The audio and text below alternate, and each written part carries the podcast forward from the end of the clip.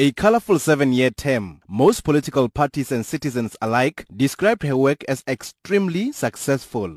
The outgoing public protector counts among her high-profile cases investigations into President Jacob Zuma's more than 200 million rand upgrade to his private Nkandla home. She also had her sight on SABC's Hlaudi Motsoeneng. Her findings revealed that Motsoeneng allegedly lied about his academic qualifications.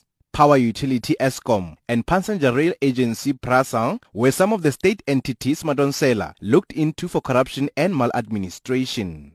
Now, with two weeks left before she vacates her office, Madonsela reflected on her time in office. First feeling is a feeling of gratitude that I was given this opportunity to play my role in advancing democracy and constitutionalism in our country. We also had support from the nation in terms of bringing those complaints to us, providing information to us afterwards. So I'm sad that I'm, I'm, I'm leaving my team, yet I'm excited about the next chapter of my life.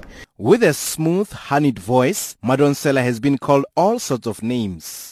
Some even suggested that she was a CIA spy or even advancing foreign interests. But the unflinching Madonsela says focusing on the work at hand has helped her avoid all negativity. She also had some advice for her successor, expected to be Advocate Busisiwe Mkhwebane. What is expected of any public protector is to protect the public from excesses in the exercise of state power and control over public resources. And you won't go wrong if you focus on working with the public to protect the public. Madonsela says there are over 200 incomplete high-profile cases that she described as extremely important that she will hand over to a successor due to limited time. There are still a lot of cases that have not been completed and some of them are important complex cases.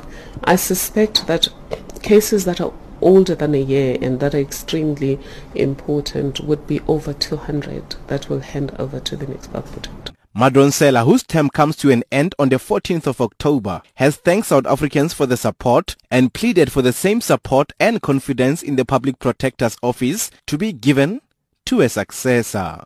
Lucas Tsofatsomotibedi, reporting in Mahikeng in the Northwest.